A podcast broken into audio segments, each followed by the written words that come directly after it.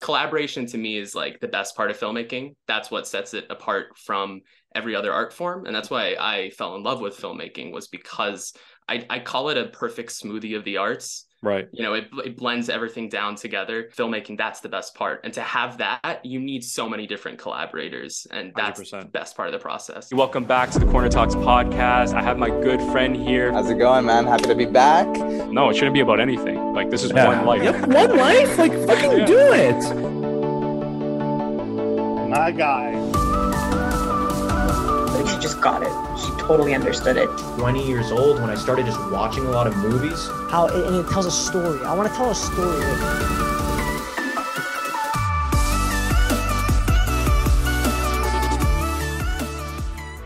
Talented filmmaker and photographer Derek Delson. What's going on, buddy? How are you? Doing well. How are you?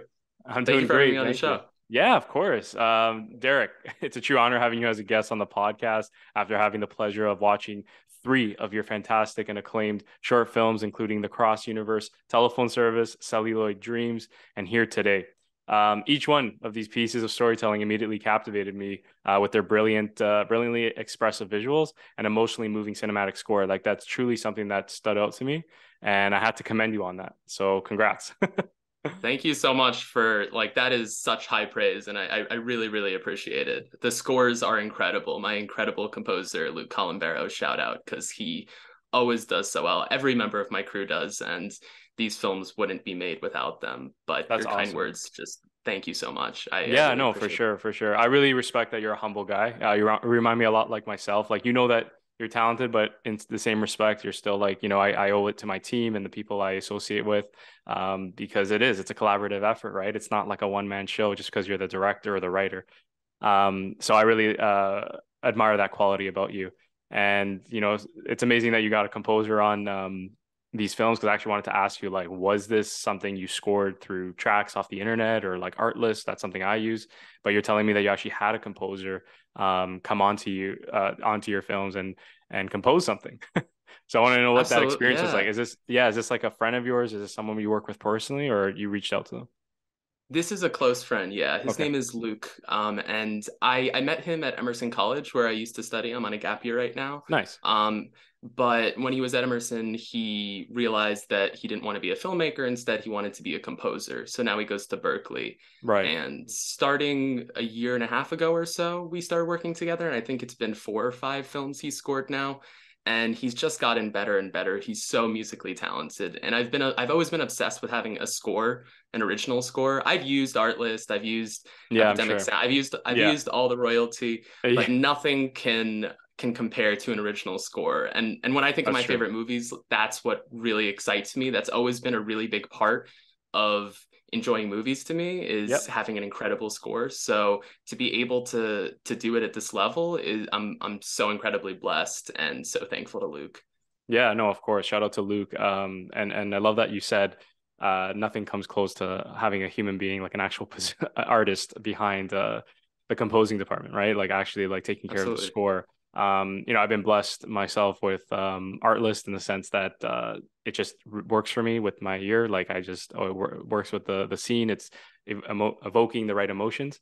But um, I haven't really gone into that step. I haven't really transitioned to getting a composer um, on board. Um, I know that'll happen as we increase budgets or as I maybe run be, be like yourself, be like you, uh, you and Luke's uh, relationship, where I uh, cultivate a friendship and um, figure out something from there. But uh, nevertheless, uh, what I'm saying is, uh, you know, soon you come into your own as a filmmaker, right? And I'm sure you've no- seen uh, how much you've grown and how much now you're delegating uh, as someone that's overseeing an entire project, as opposed to when we first started and we were doing everything on our own. Correct?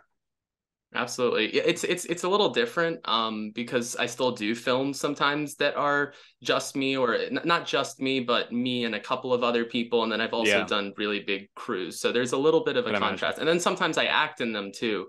So yes. a completely different um and I like all of them, but I way more uh prefer way more prefer that's not in, I prefer um working with a larger crew because collaboration to me is like the best part of filmmaking. That's what sets it apart from every other art form. And that's why I fell in love with filmmaking was because I, I call it a perfect smoothie of the arts. Right. You know, it, it blends everything down together. and I had a hard time saying, "Oh, like what what art do I want to follow?" Because I I've done so many different artistic things, and and I just filmmaking. That's the best part, and to have that, you need so many different collaborators, and that's 100%. the best part of the process.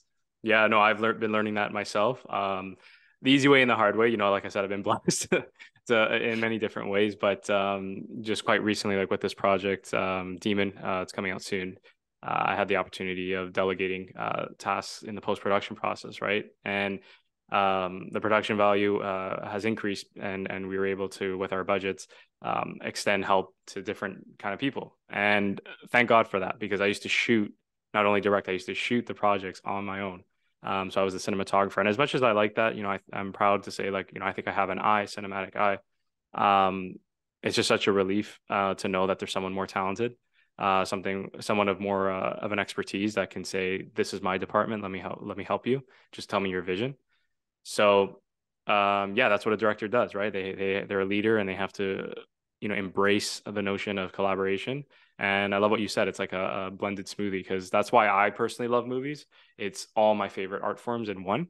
Um so it's like the perfect uh, combination. But if it, it it has to be done right because if it's not right we all know where it can go. But if it is done right like i said and not to again like inflate your ego or anything like that but you know the the films that i watched uh there was something charming about them you know like they're they're you're really um uh showcasing like you know steps of of being a great filmmaker I, I really appreciate that. And, and and from watching yours as well, I, I, I see the same thing. You, you have such great work. So thank you. Thank that you, means sir. a lot and that means a lot coming from you. So thank, thank you, sir. Thank you. I appreciate that. Thank you, Derek.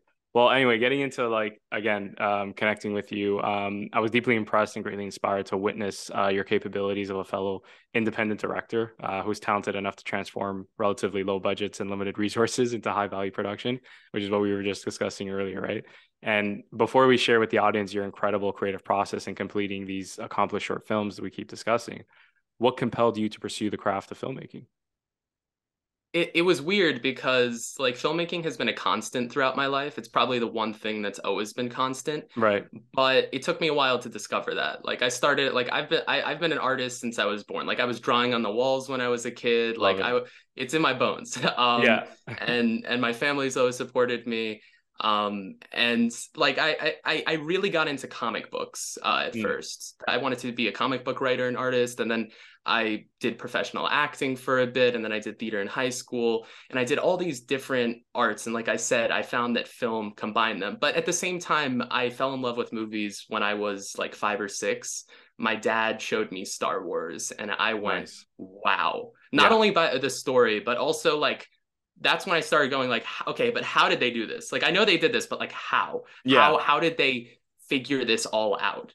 Yeah. So you took it another step like, further. You didn't just see it as absolutely. a piece of entertainment. You're like, no, artistically, like, how was this achievable? yeah. I, and and that's one of the joys of filmmaking. But yeah. I, I made my own Lego like stop motion films for a while, and I was always making something. But then in high school, I I kind of fully realized, and I got back into making short films and it's been it's been this, this you know craziness since then. Yeah, for sure. No, I call it an elusive career. That's something that I mentioned to my guests because it is like it, it's there and then it's not, and then you gotta it's like a, a lot of catching up and wait. Um, you know, people don't realize the grueling uh, delayed gratification we have to experience um, in in trying to cultivate these projects, develop them, get them going, and then actually executing on them. So um, yeah, it, it, it's it's such a grind, and I'm really uh, really uh, remiss. Like, not remiss. Sorry, I just meant to say like um, the fact that your father uh, showed you um, films and uh, Star Wars particularly. That's something my father did. Um, so he showed me Star Wars. I didn't really get the same effect. I'll be honest with you with the originals, only because I was watching them on a 32 inch TV, and I just um, maybe in the in the environment I was in or the setting, I just maybe was a rambunctious kid. I couldn't really sit still and pay attention to it because I was an avid moviegoer, right? I just for some reason didn't really hit me as hard. And then it wasn't until my dad uh, brought the family to watch uh, Star Wars: Revenge of the Sith, and that one for me, I was ten years old at the time when it came out. Uh, really hit me like blew me away and I still consider it one of my favorite films. And I know people will argue, especially the film community and maybe even yourself, like they're not that well done, they're flawed. and that may be so. Like, nah, i love, I right? love Revenge of the Sith. Perfect, I adore perfect. Revenge of the Sith. Right? Don't so don't, like, don't, don't get the wrong idea. I love it, bro. That one for me, I don't know what it is. It's one of the most rewatchable films for me, and especially the Star Wars films. Like when I watch it, and Hayden Christensen's performance, like I remember as a kid, I wanted to be like Anakin Skywalker. Like it was so badass to me. Like again, I was 10 years old, right? And people might say, yeah, yeah you get older. And I've talked to a lot of nerds, like, oh, you get older and you realize you know, you're a kid, you didn't know any better. But it really is the same. Like it hits me hard. Like it's like I, I just it, it, reminds me of when I was back when I was 10 years old and uh, just captivated by the storytelling. I really believe that there's something uh, fascinating about the the dark um, the darkness of it. Um, so yeah, like you know, that to me when you mentioned Star Wars, it was very similar experience and uh, something I can attest to. Absolutely, I'm I'm glad that you have the the same. I feel I feel like it's that way for a lot of people, and the same, and that's why I still love it, and that's I always revisit it. It and it's it's that whole franchise had had such an impact. So I I, I appreciate George Lucas so much. Yeah, hundred percent, hundred percent, and you know going forward with regards to like you know filmmaking and you pursuing it um, who were your greatest inspirations, either from your personal life or from notable creatives in the entertainment industry that served as an influence in your style of storytelling? In terms of like creatives, my biggest influence of all time is Steven Spielberg. Like he oh, nice. is like people that know me know that I will not shut up about him. Okay, okay. Um, I'm I I it's something about his not only the subject matter of his films, which I I, I enjoy a lot. Sci-fi is my genre, but it's it's also his style it's him as a person right. i i really look up to him and he was i think the first filmmaker aside from george lucas that i i really went like okay this is the filmmaker behind and and just really just got into how did he make this what's his process um, I was lucky enough to meet him actually on the set of West Side Story, which is like one of the oh, best wow. days of my life. Were you? Acting? It was incredible. Were you acting? I wasn't. I wasn't. Oh. A, fr- a friend and I uh, found out where they were filming. Oh, nice. And uh, just stop by the set, which was already cool in and of yeah, itself. Of course, yeah. But then meeting your biggest inspiration, and that he's he's the he's the nicest guy of all time, most down to earth. Like we talked for a couple of minutes, he is just like doesn't realize he's a legend. exactly. No, which yeah. is which is so rare. So yeah, yeah, rare. of course, of course. He he is so humble and like like when when me and my friend said we were filmmakers his face just lit up. Like you could tell he cares. He really does about young filmmakers and oh 100% yeah. Because at one time he yeah i'm sure you know his story right? Like they came up with a documentary about it. He was watching lawrence of arabia as a kid or maybe he was our age and he was like i, I can't be a filmmaker. Like i can't make something as you know significant. And that to me touches my heart because it's like that's what i argue to everybody that's pursuing their passions especially the arts. It's like at one time Steven Spielberg was not Steven Spielberg. It was just a kid. Oh yeah. You know what I mean? Um, it was just some guy with th- that name and that wanted to be a filmmaker, right? So until he proved himself, obviously, and that's with anything in life. But people don't realize that. People think like, you know, oh, but he had the talent. He had the, and I'm like, who said? You don't think that there was someone along that way that said like, prove it, kid? Like they, everyone nowadays will say that too, right? Like I have the talent. I can make a film. Look at you and I, right?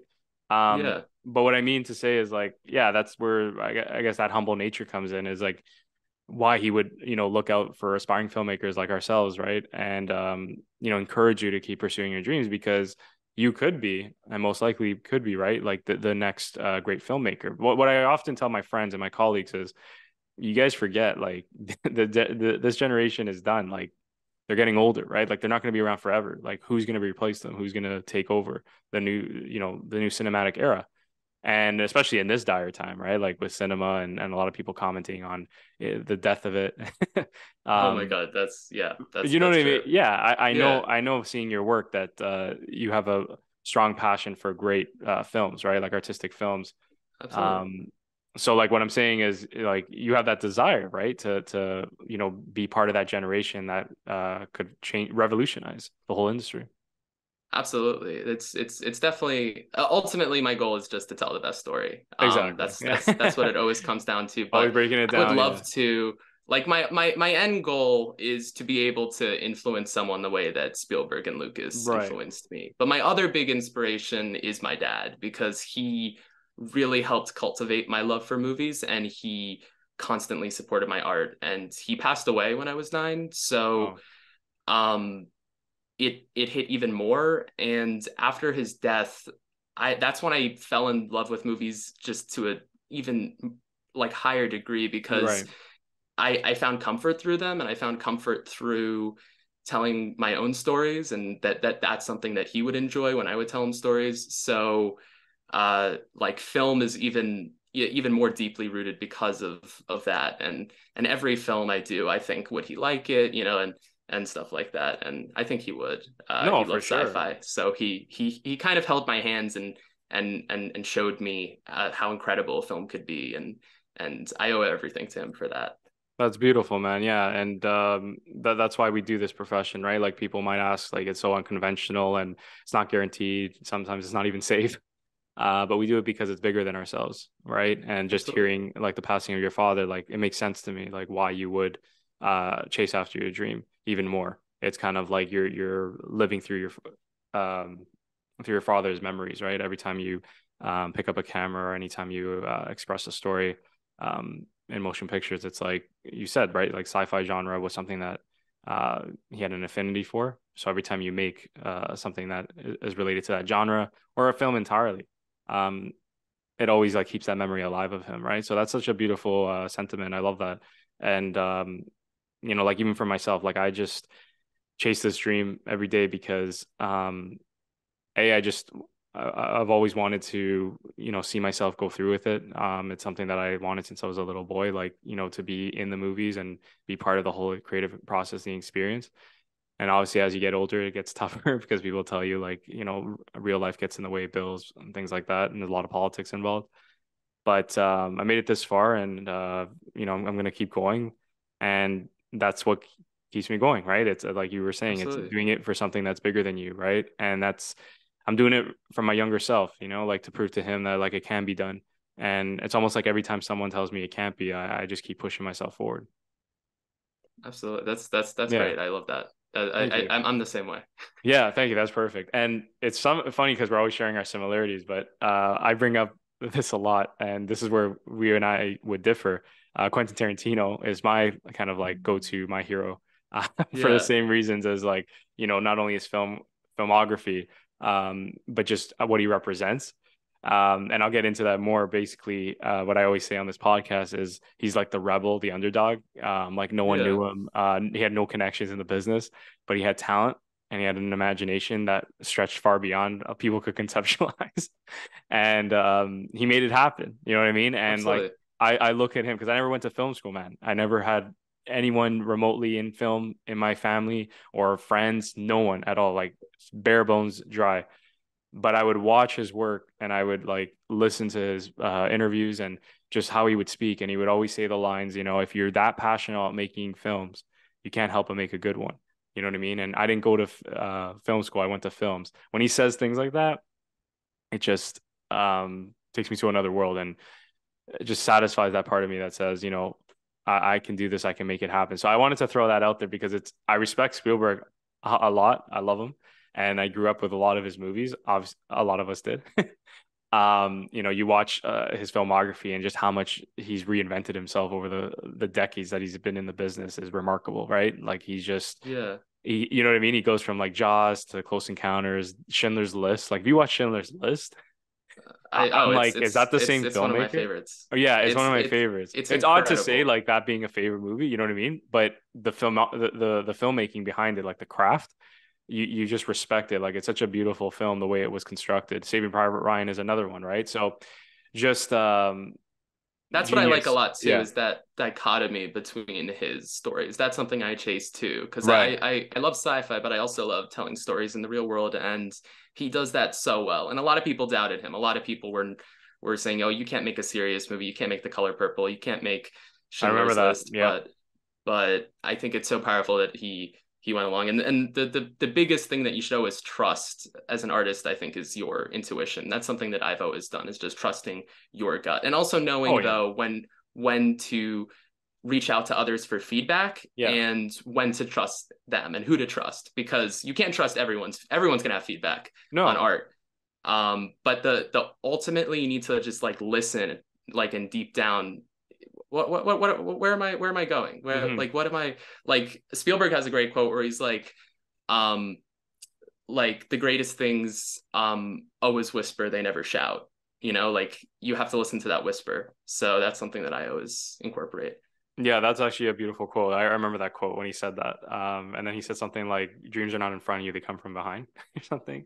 Uh, so yeah remarkable man for sure. And uh, you know just hearing you describe him like um, his story uh, it's true like color purple uh, jaws everyone was always giving him a hard time um, on the films that were ended up becoming milestones and quite remarkably so like because we were speaking of schindler's list uh, i remember in that documentary he kind of like pulled himself back a bit um, he went a little bit soft as they would say um, on the color purple like the subject matter involved and yeah. the way he approached schindler's list he was like i can't have make that same mistake again especially like um, you know uh, the respect it would be a disrespect to my uh, jewish heritage right so when I heard that, I'm like, you know, this is this is a filmmaker. You know what I mean? This is an auteur, as I would call it. Absolutely. Uh, this isn't a for hire director, right? Like that's how Except I. I would say yeah. I'd say Spielberg isn't an auteur because uh, auteur is kind of like author. You right, you have to be writer director. Yeah, yeah. And You're Spielberg right hasn't yeah. written a lot, but he is an underrated screenwriter. The the three films that he's written are incredible. So Which, yeah, I, refresh me on that. What what has he written? He he wrote the the the only film he's written by himself is Close Encounters, and okay. then he wrote um, AI artificial intelligence based off of uh, Kubrick's original story treatment that he went through five writers with. And then the most recent one is The Fabelmans last year uh, with oh, Tony oh, wow. Kushner. Yeah, so, yeah, and and I heard great reviews. I think at the Toronto International Film Festival, it won People's Choice Award, which is oh, the yeah. top prize. There. You got to yeah. see it. You, yeah, like no, it. I I I, def- I saw a snippet of it, like just scrolling through Instagram on the Explore page. Uh, yeah, I can't remember the actor's name, but um, I think he plays like the grandfather or the uncle and um, he gives a whole speech about being an artist and you know how uh, if, if you succeed you'll be treated like a god like in glory kind of thing. And then along the lines of but it's like a lion's mouth and it can eat you up at any time. Like i don't I, I'm, I'm butchering it but it just any artist watching that anyone chasing something that's bigger than them as i was just describing knows like that that state that uh, whole speech um really uh hits you hard so um, yeah, definitely looking forward to watching that because uh, yeah, I heard it's like loosely or greatly inspired by his life. I'm not sure the details, but um, that that's basically some some of the notes I've gotten on it. And yeah, man, like he he's a fantastic filmmaker, and you know, thank you for correcting me on that with the auteur because you're right. Like he hasn't written a lot, um, and that's why I think I lean more towards Tarantino, is mm. because mm. for me he's like a badass. He's like he writes and he directs his own films. You know what I mean? And that's an anomaly. Like that's someone like that's very unique. Um, that doesn't need another writer to come in or like any notes from the studio. You have to be uh, an exceptional talent, a generational talent, but it's still possible. And that's what it reminds me, right? It's like you can write and direct films and create this brand um, where it's like you're bigger than the actors that are in the film. You know what I mean? It's like the eighth film by Quentin Tarantino. Like it's like we're not going to go see Once Upon a Time in Hollywood because DiCaprio's in it. We're seeing it because Tarantino made it. Like that's how I perceive it. Would you agree? No, it's yeah, no, it's incredible how how much that I've kind of grown out of my Tarantino stage. Okay, um, I understand. Because I I used to be super into him when I first. I still love Inglourious Bastard. That's one of my favorite movies. Right, ever. right. But but like like I I sort of went through a trajectory. Like I started with um you know your your average childhood fare and and then moved to more you know like Tarantino, Scorsese, and and then I started to venture out a little bit more into silent stuff, foreign stuff, and uh, I think that made me. I because sometimes I'd watch some of the films that influenced him and so on, but I'm I'm, I'm still a fan, but I I'm I'm not the hugest fan anymore. I'm sorry to disappoint you, Daniel. Daniel. No, no, no. It's all good but um, I still really like his films, and I'm excited no, no, no, for. Yeah. Is it the tenth film or ninth film? I, I think, think, it's the tenth, right? I think he's working on his tenth, or he's hoping to uh, have a tenth and then retire. That's what he was saying. I don't think Once Upon a Time was his tenth. No, it wasn't. It was, I think no, it was ninth. Because the Hateful Eight was his eighth. Because that, that's what was funny. Like it was ironic. Um, no, I uh, I understand what your point, and to be honest, like I like Inglourious Basterds, Django Unchained, even Hateful Eight, like that era for me because those were the films I watched in theaters, like I grew up with, kind of thing. Um, I was old enough, I mean, to appreciate it. Uh, those for me were like Tarantino's films. You know what I mean? Um, Once Upon a Time in Hollywood, I wasn't really too crazy about, even though it had a lot of tropes um, from Tarantino. It was very Tarantino esque, so that's why I kind of yeah. admired. uh, like the trailer for me was like badass. Like that's something the trailer alone did it for me. Like I I love the music and the way it was all put together. But nevertheless, like I digress. Um, you know, Pulp Fiction, True Romance. Uh, I know he didn't direct that, but again, the, the writing behind it, Reservoir Dogs. I just look to that, and because I'm a writer myself and I write my films and I direct them, I look to him as a mentor. So I love that you know you and I share very an affinity for uh, significant filmmakers, and I respect uh, Spielberg as much as you respect Tarantino, um, and that's what it is, right? It's like taking the strengths um, and and the greatest qualities from all these filmmakers and um, being taught, you know, how you can uh, reach their level or go beyond. Absolutely. Yeah, awesome. So, like I was mentioning before, your outstanding filmography uh, is a work of art that cannot be unnoticed. and upon viewing your short films, I began to realize common themes displayed within your stories, including oppression and perseverance. Uh, the first two films, The Cross Universe Telephone Service and Celluloid Dreams, utilized the backdrop of the science fiction genre to implement a commentary on political, social, and economic issues. Why did you decide to tell these stories with this genre and explore such subject matter? of course I've always loved science fiction. Um, but the thing with me was it, it was always hard for me to justify doing a science fiction film because of how much it took. And for the longest time, I was kind of like, okay, but I can't make a science fiction film. Yeah. I don't have the budget. I don't have the the this or that. And my first one that I ever did was even in high school. I made this massive 20 minute sci-fi movie and that kind of proved to me okay i can do this it may not be the most incredible it's not like it was aliens it, but uh, I was still able to make something that I was proud of, and it taught me, okay, I can do this. So I love science fiction though because of how it reflects our world. A lot of people like science fiction because it's cool and there's aliens and eh, crazy landscapes right. and and super cool characters and I love every aspect of that. But to me, the best science fiction is always science fiction that can basically explore the the future with themes of the present and reflect our world. That's my favorite. And that's why I chose to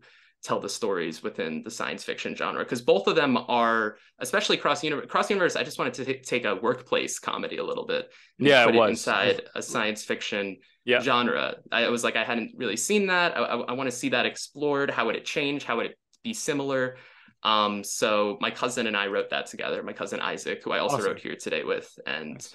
and i i wouldn't be able to do without him. Uh, he's an incredible writer, and with Cross Universe, we were throwing around crazy ideas, and it was it was a blast. It, it really felt like coming home to making those Lego Star Wars uh, stop motion movies.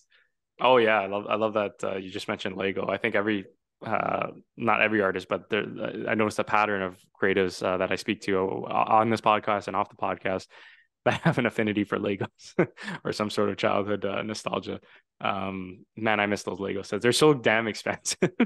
They've gotten crazy. Right? Yeah, like they just know they're that good and like they made a brand for themselves. But I'm telling you, man, if I when I become rich, I should say manifest. No. You're, gonna buy out the whole Lego store? Yeah, no, I just no, I'll just buy a set and just build it. Like I, I just like yeah, because there's crazy sets going for like thousands of dollars, and it's like I would actually uh, sit uh, for a week or a few days. It would usually take me only a day, but these sets look like they take a long time. And just listen to a podcast and build them. Oh my god, I, I'm getting excited just thinking about them. But that's awesome, man. Thank thank you for that insight on like the uh, science fiction genre.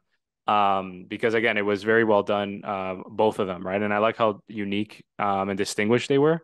Um, you like you were describing, one was more like a dark comedy. It felt sometimes at moments like a dark comedy because they're like with the score being used and um, the undertones. It just felt a little bit grim um, because it's a daunting workplace. um, but then at the same time, um, I like with Celluloid Dreams, like how it tackled a lot of, like I said, uh, social issues, um, political issues, and it honestly felt very inspired by The Giver. I don't know if you read that novel. I actually haven't. I like people. Okay. People have said that, and I I, I need to get up. what What's crazy is like the big inspiration for that is uh two short films. One is La Jetée, which is this incredible science fiction film, only only with pictures. It's not video. It's it's told only through pictures from okay. the 1960s oh, by wow. Chris Marker that I love. The other short film is Anima, um, that was made by Paul Thomas Anderson for nice. uh, Thom Yorke, and then okay. the third and probably most obvious is Blade Runner and that whole universe. yeah So Blade Runner vibes for sure. I, yeah, I didn't read The Giver. Well. Those that was my those are my my main uh things I pulled from. Source, for, yeah, source yeah. of inspiration. Yeah, Blade Runner. I'm happy that you mentioned that because that's that's what I uh, the vibes I was receiving. And yeah, The Giver is a novel uh, I read in um, elementary school. Um, basically, it's the same concept, uh, similar um, in the premise of the fact that he can't see color um, and he doesn't hear music and you know he goes to this wise old sage of the community and he's instructed to like learn the ways of the past like through these memories. And um that's how it like almost felt right? Because everything was black and white and he was like i'm starting Absolutely. to see color now. And it changes his reality and that's what happens. Like the guy i wouldn't say goes crazy but becomes so enlightened that he just every everything is repulsive right? Like in his community. Yeah. Um so like yeah like i just i, I loved it. It felt very big brother 1984 um, Thank you. Yeah, yeah, yeah, no, and and I really wanted to explore artificial intelligence because that's yes, something that like yes. fascinates me. And and I made that. I shot that like a year ago or so, uh, last April. And like how much has changed with AI from then to now is actually insane. And I don't, oh, I, yeah. I, I could have never predicted it. Um, because uh, you were starting to see stuff last year, but like really at the beginning of this year, this fall, is when stuff really started happening. Like DALL-E got so complex and stuff like that makes me go like okay like celluloid dreams i was able to explore something that's now becoming even even more of a topic which i, I was i was happy about um, right and that's something i want to continue exploring because i think it'll get only more and more relevant to us and yes. i think it is just especially with elon musk most... oh yeah with yeah. the whole like voices and everything it's yeah crazy. yeah starlink or whatever it's called yeah that's Neural, his web service is it Neuralink? i can't remember yeah, neural. I don't know. Yeah, excuse me for my interjection. Neuralink, I believe, is the the, the correct term, right? Why was I thinking Starlink is his, Starlink is his uh sat- satellite. Uh, oh, okay, okay, my bad. Well, I got something right. it was just a made up name. That's awesome, man. So yeah, I want to know because you're speaking of these films, and again, I'm just like reflecting on them, like uh, going back um, my experience watching them. The first one, especially the cross universe telephone service that one was uh, quite remarkable because the visual effects being used. And i want to know what these two separate films like the creative process what was that like what, in developing them? They were very different like co- okay. complete polar opposites um in terms of of making them. Right. Uh, across universe i said i you know i wrote with my cousin and right. then we shot it um, but there was so much pre-production because everything with the screen, we had to pre-visualize the screen. So we made a diagram, we planned everything out beforehand. There was a lot of aspects that we had to. The production design was a lot. The lighting, which I did, which was it was very very thought out because the lighting kind of tells the story with the red and green and yeah and the the blue of the holograms. And that's what I realized with the visual effects is if you want good visual effects, you need to have good lighting that matches the visual effects, and that's what right really made them prosper. But the real like the, the real bulk, I'd say like 70% of the filmmaking of 50% maybe of the filmmaking of of the cross universe telephone right. service was in post. The post process huh. was super rigorous. Um so I edited it and then I did visual effects with my super talented friend Max Lin.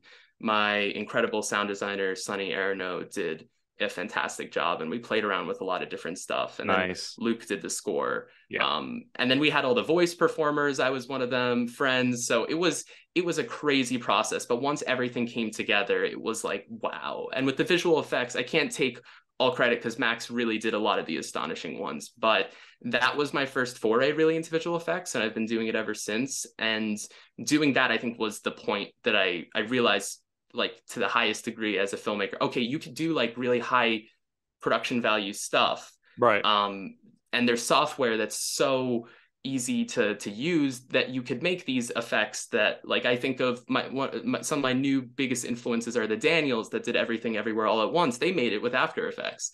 So it's like there are no oh, more wow excuses. they made all those effects them, not th- themselves or they hired oh, a, they, they yeah no it was eight people. Eight people really so it was a true like VFX. indie film. like I, oh, yeah. I didn't read the, the backstory behind that. That's crazy.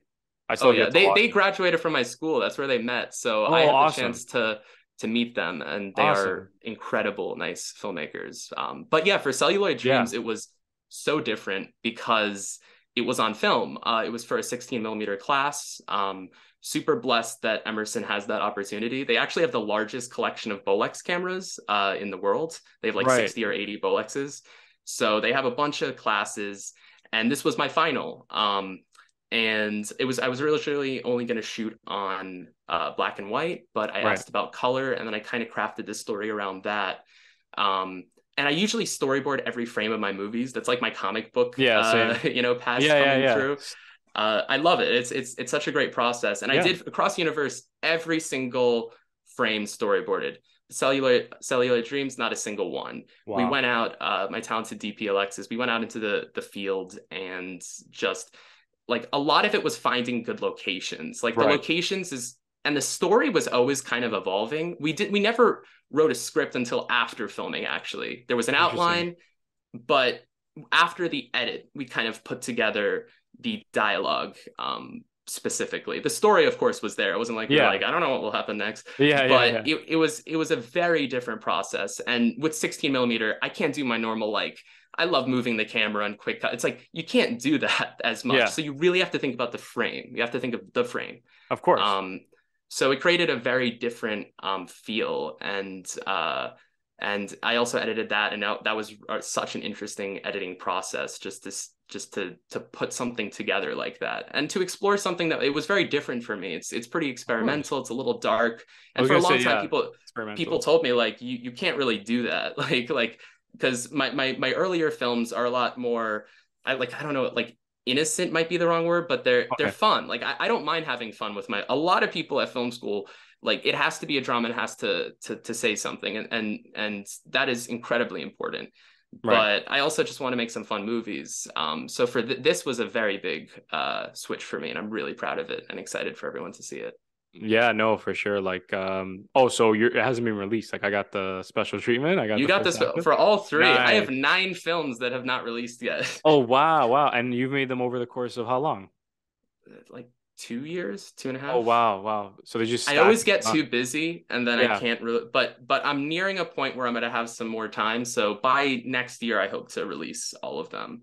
Yeah, uh, no. If you have nine, that's crazy, man. Like good, good, good on you too. Um, Thank you. Wow. No, because I'm just like thinking myself as a filmmaker, like assembling, like, how do you have the time? Like, is it just kind of like uh, once a month or every other month? Like, you're just kind of banging them out? It, depends. Like, some of them yeah. were for for classes, for applications, for projects. That makes um, sense. Yeah. But some were just I want to make something. Uh, it, it, it definitely varied project to project. Um, that like I, I never like two years ago I wasn't like I'm gonna make nine short films, guys. Yeah. I I I I I kept on like like two of them are web series episodes that I directed, and I wasn't gonna say no, I won't direct that because I haven't finished this. So it was a lot of like, oh, I have a new thing process. that I need to do. Um, and also like nowadays, a lot of my films have like a lot of post. Like Cross Universe took a while in right. post. I still have to do a little bit of visual effects for it. Um, so there's all these different factors but i'm super excited for everyone to see them. Because my last film was like two years ago or so. I did release a web series episode okay. that i directed okay nice. but um i'm excited for everyone to see the films we're talking well you yeah you got you got con you definitely have content. And that's something that i admire because um, i'm all about content and putting things out there. And uh, as filmmakers sometimes like we we struggle because what's our next project kind of thing. But you you got covered for nine films.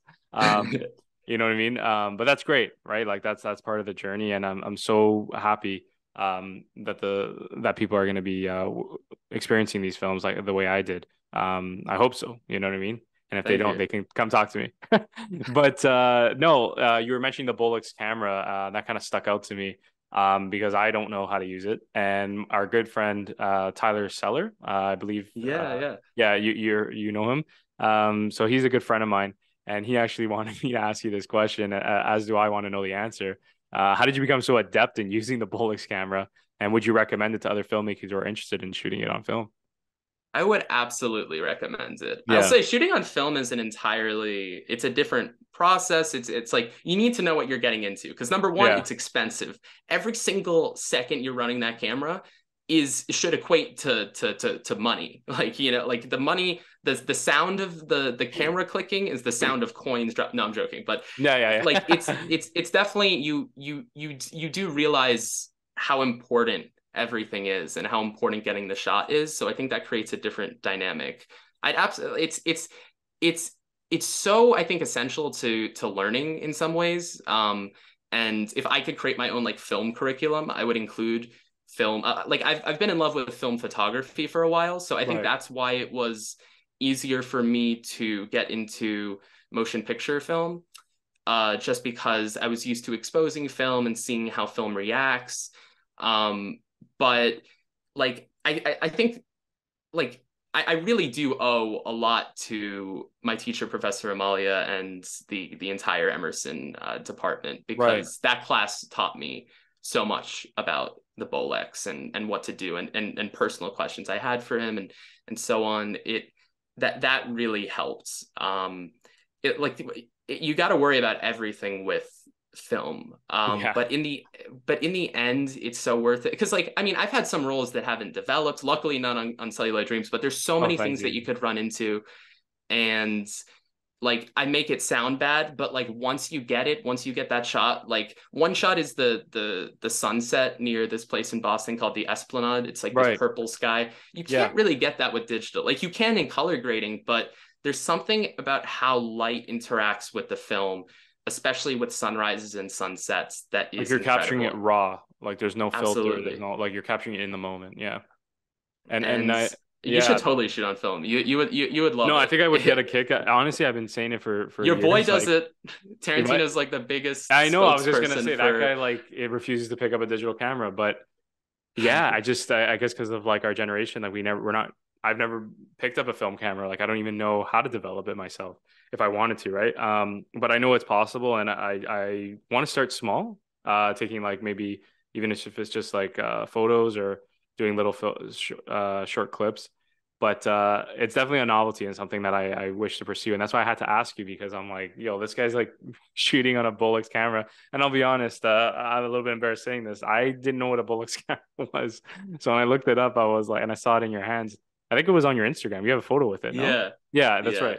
right. Um, I was laughing. I was like, yo, this is a heavy duty camera. Like, this is like OG filmmakers. You know what I mean? Like back This- in the day. it- it is the og it's like the camera when people it's think such an of, icon. like yeah, exactly. with the with the turret it has the three lenses Yeah, that yeah, was yeah. cool that was really cool yeah, i with will the three say lenses. Yeah, and you just switch them like you. Just, that's crazy. it's really cool you don't have to I swap love out that. lenses but no, I love that, man. I love that. Yeah, we'll we'll uh, keep being curious, and thank you for advising me on that. I'm gonna check it out, as should other filmmakers if you can get your hands on it.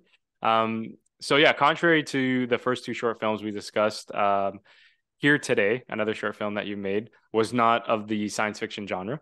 Uh, nor did it explore similar subject matter found in the cross universe cell phone service and Celluloid dreams. From my understanding, this short film almost felt like uh, a personal depiction showcasing your own struggles in achieving success within the arts. Uh, what was your intention with this film here today? Here today was really difficult for me to write because I hadn't made a film that was so personal in a long time. The Right. last one was my last like really big film that I released called Filmmaker, which was about me Right. struggling to become a filmmaker and and and and like you said, people saying, "Oh, like you can't do this," like you that Yeah. whole internal struggle of a filmmaker as I grew up. And that was hard, but this was even harder because I for a long time I've wanted to tell a story inspired by my own with loss. Um, but now really felt like uh, a perfect time and and so and I I want I've always wanted to do more of a dramatic film. Uh, but it, it was hard for me to live in that world because when Right. you know when you when you make a film you live in that world. When I was making Cross. Universe, I was thinking about aliens and celluloid dreams you know like wh- what acting like a robot would be like uh Yeah. like and so it, it, it was hard for me to to to really go okay i'm gonna do this but my cousin really really helped me um it's definitely inspired by my struggles artistically but it's de- like that was a part of it um and i feel like it's hard for me to make something without a Yeah. character with that's an artist or with pat but the big part is my my father's um death which Yes. like had such a big effect on my life and i thought even more so by telling a film uh, inspired by it uh it, it like film it keeps things forever and my Yeah. dad got me into film i like all of that coming together, I thought it would make a really special project and one that people could relate to or or find comfort in if if they're experiencing um loss. So I wanted and and and the other thing is I wanted to really tell the story of a character. A lot of yes. my films are more concept driven. Um, but I really wanted to tell a story of a character and work with an incredible actor, which is the lead Antonio Gordon, who is just like outstanding. Yeah. Every take, just I'm blown away by. He does On little point. things, little yeah. facial, like yeah. because a lot of it, it he's he, there's not a lot of dialogue. There's only phone calls. Like so, he's really, really emoting, and and to be able to have that type of relationship and really develop a character instead of a concept was was was really fantastic.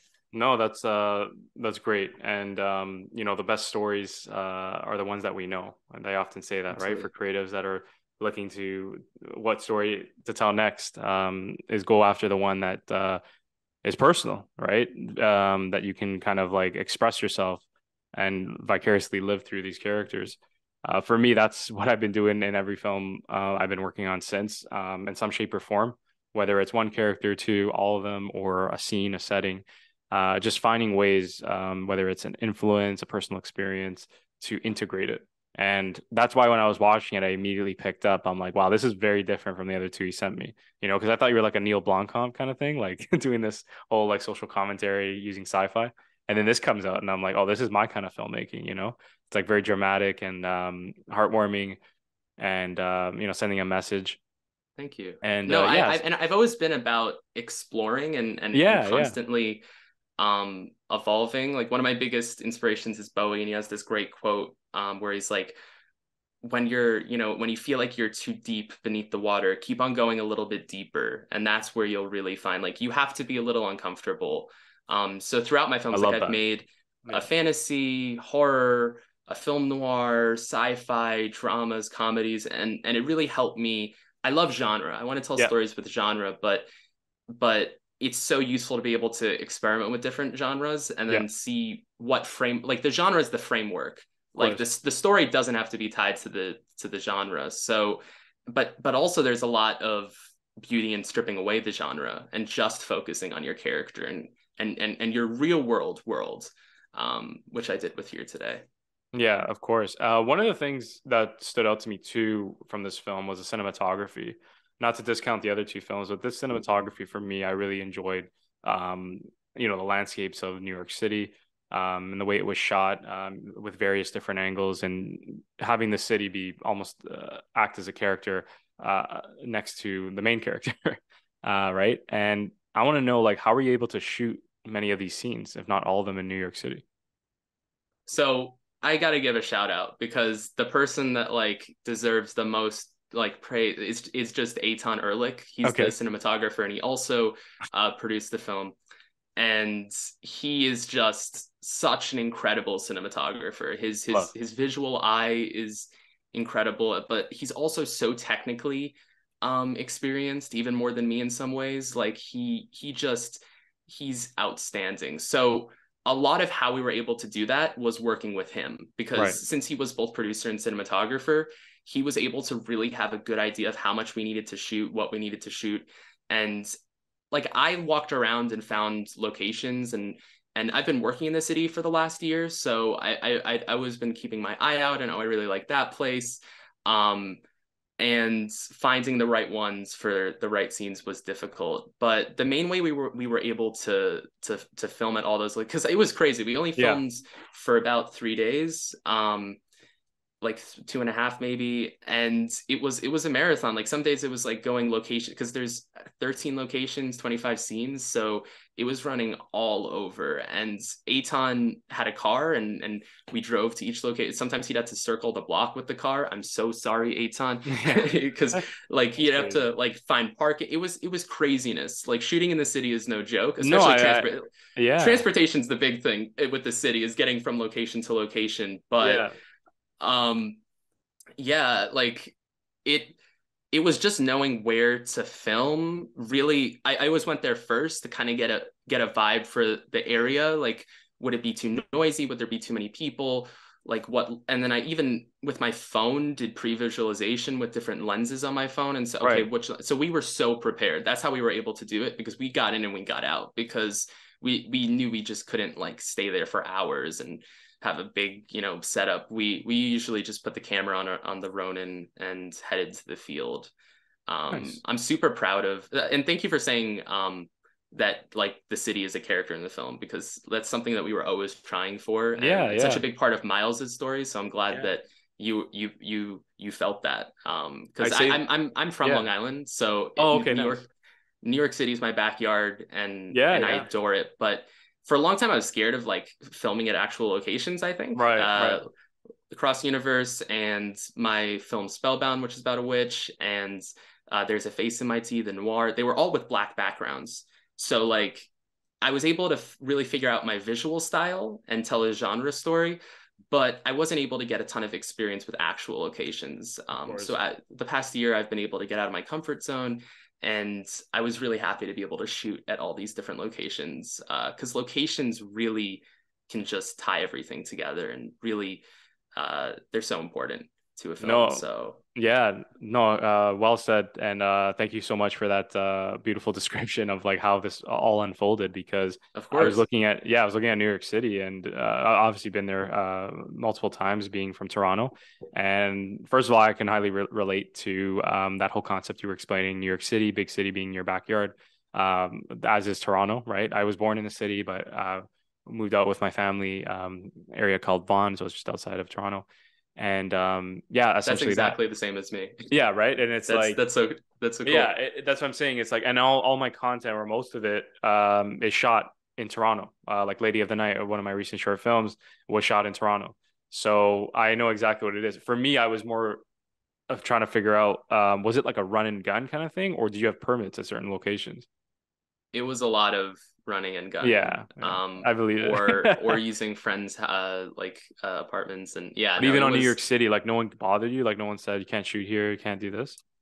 I'm not sure how it works over there. Like because in Toronto Um, they're pretty. They don't really bother us too much, but there you will get people saying like, "Do you have a permit for the sidewalk?" You know.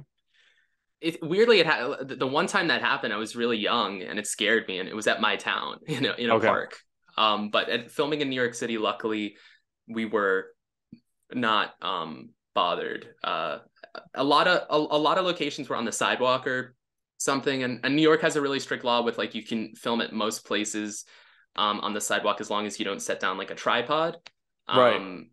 because that can trip people so so the the main way we filmed was running and gunning with a with a ronin and that we were able to get really smooth shots and also change a lot of things um, Nice. really quick so that was super super uh, beneficial not having to lug around a tripod and set it up and each leg and all that that was i think the biggest way that we were able to film everything not get in trouble and and get a great product That's awesome, man. I'm so happy to hear that. Um, yeah, you. like New York City, yeah, it's a beautiful city. Um, and, and I wasn't sure like if you were from there or you like moved all your crew there just to shoot something, but it makes sense. yeah, no, I know, but I mean, but what a what an opportunity! Like uh, we have big cities. Not only are they film hubs, but great set pieces for filmmaking, right? So we can't go wrong, and there can't be any um, yeah, there can't be any uh mistake for that.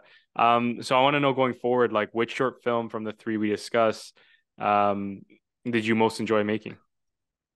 that's hard it's kind of like Yeah. choosing a favorite kid a yeah, little bit yeah. and each of them have like as much as I can think of the amazing things, I also can think of the hardships. Um, and Right. sometimes the hardships on set, if there's so many, it makes the final product so so rewarding. right. Um, and that would be the case with here today because that was it wasn't a difficult shoot, but there was a lot, a lot we had to think about, a lot we had to. Uh, it was a small crew, really like three people, and it was it. So that I think I'm I'm most proud of. But the one I had the most fun with was Cross Universe because I really got to to play around and kind of make a story that I wish I could watch as a kid, like Right. that type of of thing. And I got to just think like since it's goofy, there's no like there's no like uh this is where reality is. It's like I I could just with my cousin brainstorm incredible things and some ideas were stupid some were fun and yeah. that that process was amazing and finding that you, you, like you're a writer director and i right. am somewhat i like story yeah but i don't like the process of writing by myself i love writing with isaac and I'd love to write with other writers, but I'm I'm mostly a producer director. That's that's what nice. in the future I'd like to become more of a right, right. director. Nice. Um so yeah, and then cross universe, everything coming together in the post and it that that was really rewarding as well. And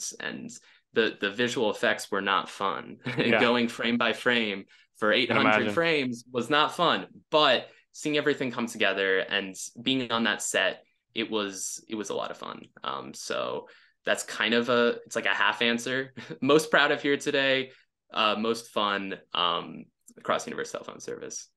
Oh, awesome, awesome. Yeah, I can see a lot of out of the three of them, that one having the most fun um being put in you know what i mean like or, or being received from it what am i saying it's kind of like um you just see sometimes when you watch a film uh almost get like a window into like what's happening behind the scenes i just kind of I got that feeling, right? That you guys had a, engaging experience and creativity is a risk at the end of the day. So I, I admire that you take that risk. And like, uh, as fellow filmmakers, we all admire because we don't know whether these films are going to like do well or how they're going to come across. Um, but that's the thing, right? Like, I like that you said you kind of know your place, like you're a director, producer, and you enjoy writing, but you're not too fascinated with the whole writing process. You rather have someone uh, work with you and um, I can understand that. Like staring at the back blank page, it's daunting, it's grueling. Um, even makes me nervous just thinking about it. But uh, when it hits, it hits, and you just oh, got to yeah. find your flow, right? Um, but that's what I'm saying. It speaks to everyone differently, right? It's like us telling someone, "Why don't you want to be a director?" Because there are people that love being a cinematographer, or they like being just the editor.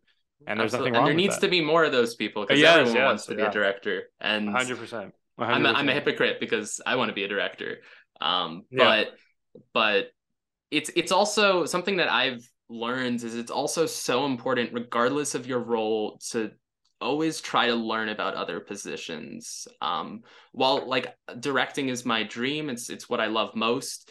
I've also done cinematography on a lot of projects and a lot of my professional experience is in post production and editing. So all of that though makes me a better director. So that's some of my biggest advice because a lot of directors will just be like, oh, I'm going to wait for a great script to come yeah. my way, or oh, I'm going to wait until I can get this or get that. Got it. You got to go out and do it and you got to go out and learn. It's so easy to learn about film nowadays. We are so blessed. you know, 15 years ago, you would have to, 20 years ago, you'd have to like you'd have to shoot on film or video you you'd have to have crazy money you'd have to go to film school but just what what you're watching uh, this this podcast on like there's just so much and that's honestly how much how i've learned so much about it is through that so.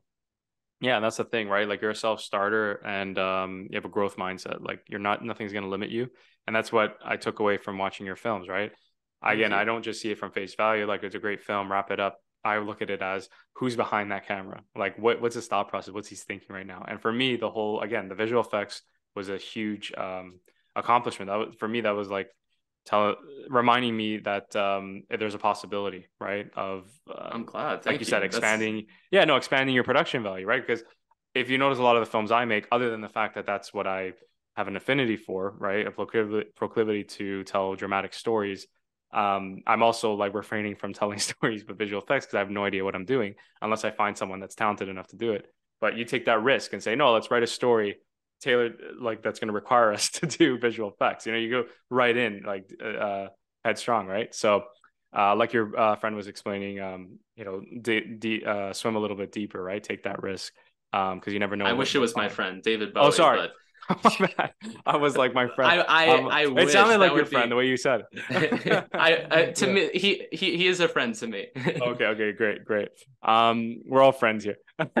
but uh, before we leave, I want to know what passion project do you eagerly desire to make next? That's that's hard. I definitely the, release the nine. Um, yeah, like the first step on your agenda. first step, but I I really want to continue exploring genre. So a dream of mine, like some of my favorite movies are musicals. So I would love to make try my hands at a musical.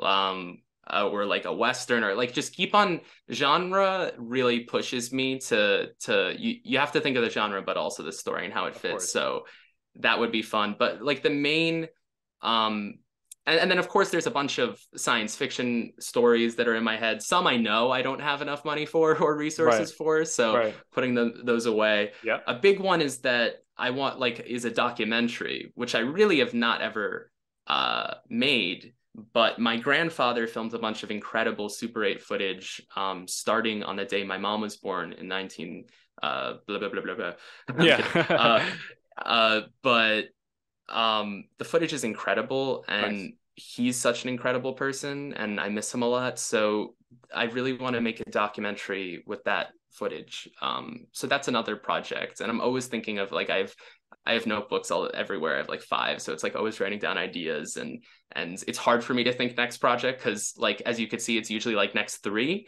um so and and i do freelance so there's a lot of projects nice. that i'm doing next with that Perfect. um but i'm always trying to like do something new and also trying to improve like i like i, I don't know if Yes. you like but like the the biggest thing with with me is like it's hard to look at your film from really far. Because we like we are like especially when you're directing you're writing it, it is yours. It's your idea. You care a lot about Yeah. it. And it's it's pretty much impossible to fully distance yourself and go this is a good film. This is a bad film. Even if it's a great film it's sometimes it's really difficult to admit. Yeah. but the one thing that i always look at is have i improved? Like that's that. that to me is is just the key the, the key. It's like okay what can i do to make myself better at something not necessarily make the greatest film ever because i think a lot of people start with that but Yeah. like and you do want to make the best film ever but you also want to be able to improve especially at this level because like Of course. like it's it's it's so so um important so i i'm super excited to see how i grow with future projects and and i'm gonna always try to do something different because to me that's that's like as an artist i've always kind of like it's never been a straight path i'm gonna try this i'm gonna try that and i really love it um so yeah Yeah, no, there, it's not a it's a non-linear path, right? And um, it's just highly unpredictable, and that's why, uh, in a way, we're drawn to it. For at least for me, right? It's kind of like it's exciting Absolutely. and both terrifying, as uh, Martin Scorsese would describe a film set. It's you're excited to be there, but you're terrified it can go wrong in, in a second. But um, that's why I love what we do. You know, what I often tell people is. I want to do this profession, obviously, you know, because it's bigger than me, and uh, for for reasons for yourself. You know, you're doing it for your father and reliving um, those memories, and you know, telling uh, his legacy through these stories, um, like uh, making his memories stay alive. But for me, it's kind of like also I want to do something that no one else can do, right? And people might, people might say, well, Derek is a filmmaker like you, and I'm like, yeah, he is, but he's not me. My films are different Exactly. than his. You know what I mean? And it's like anyone could be like a marketing coordinator. Anyone could be you know a bank teller let's say right? And i know i'm sound like i'm discounting those jobs but hear me out. It's kind of like the arts is something where you are what the uniqueness that you can bring to it. You know what i mean? You are what define it. It's not your employer. It's not your boss. It's not anyone else. So that's why i love this profession it's that reminder that i am unique i'm special this is something that is coming from my imagination and the more successful i am at that shows to proves to me that there is an audience um, that is willing to share that same idea and also that passion for storytelling. Absolutely. No, that's that's that's I I relate completely because with filmmaking, it's just uh, it it's it's such a unique art form um and it allows for so much like one of my favorite quotes is Roger Ebert where he says that like movies are like a machine that generates empathy and there truly is no other art form where you can get so much empathy and really f- you walk out of a theater and you just felt for that character you're thinking about it on the way home i don't i've never felt that with a book or anything else Yeah. um and Same. that that just that feeling and that that that's also what motivates me is how will the audience think um and uh, uh, how will this affect them? How will that affect them? Um and it's just it's it's you know being able to tell stories through your own lens and and, and stories that you care about Yeah. is is is is so incredible about filmmaking and that voice. But i'm also so interested in the collective voice um and there's something so special about starting with something and then one of your collaborators having an even better idea and knowing when to say yes or no to that idea but some sometimes my best idea like the best parts of of of the film are something that I came up with by by someone saying, I don't know if that's the best way to do it. Maybe we should try this or that, and then just like putting together all of all of our ideas and then coming up with something beautiful at the end. Like that's incredible for with filmmaking, and then still making it personal. It's it's it's incredible. Yeah, incredible art form, and we are. That's why we're here. Uh, that's why I believe we exist because we're not going to make it um, die. We're not going to make it go away. Um, the the future is now uh, with cinema, and it, it, breaks my heart again. I said at the beginning of the podcast where people are saying cinema is dead, and you can't blame them. Like if you look at just the way things have been, um, but there is still great talent and uh, great st- talent to be seen. So Absolutely. I, on that note, want to tell you, like, you know, I, I wish you all the best in your career.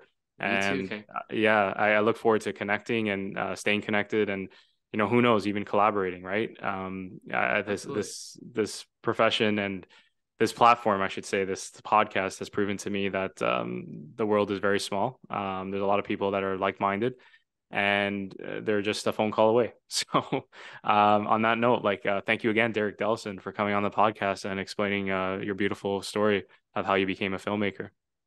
Thank you so much for having me. Um, and check out Daniel's amazing films as well. They're incredible. Thank you. It means a lot coming from you too, I should say. All right. On that note, thank you again, Derek Delson, for coming on the podcast. Thank you, everybody else, for listening, and we'll talk soon.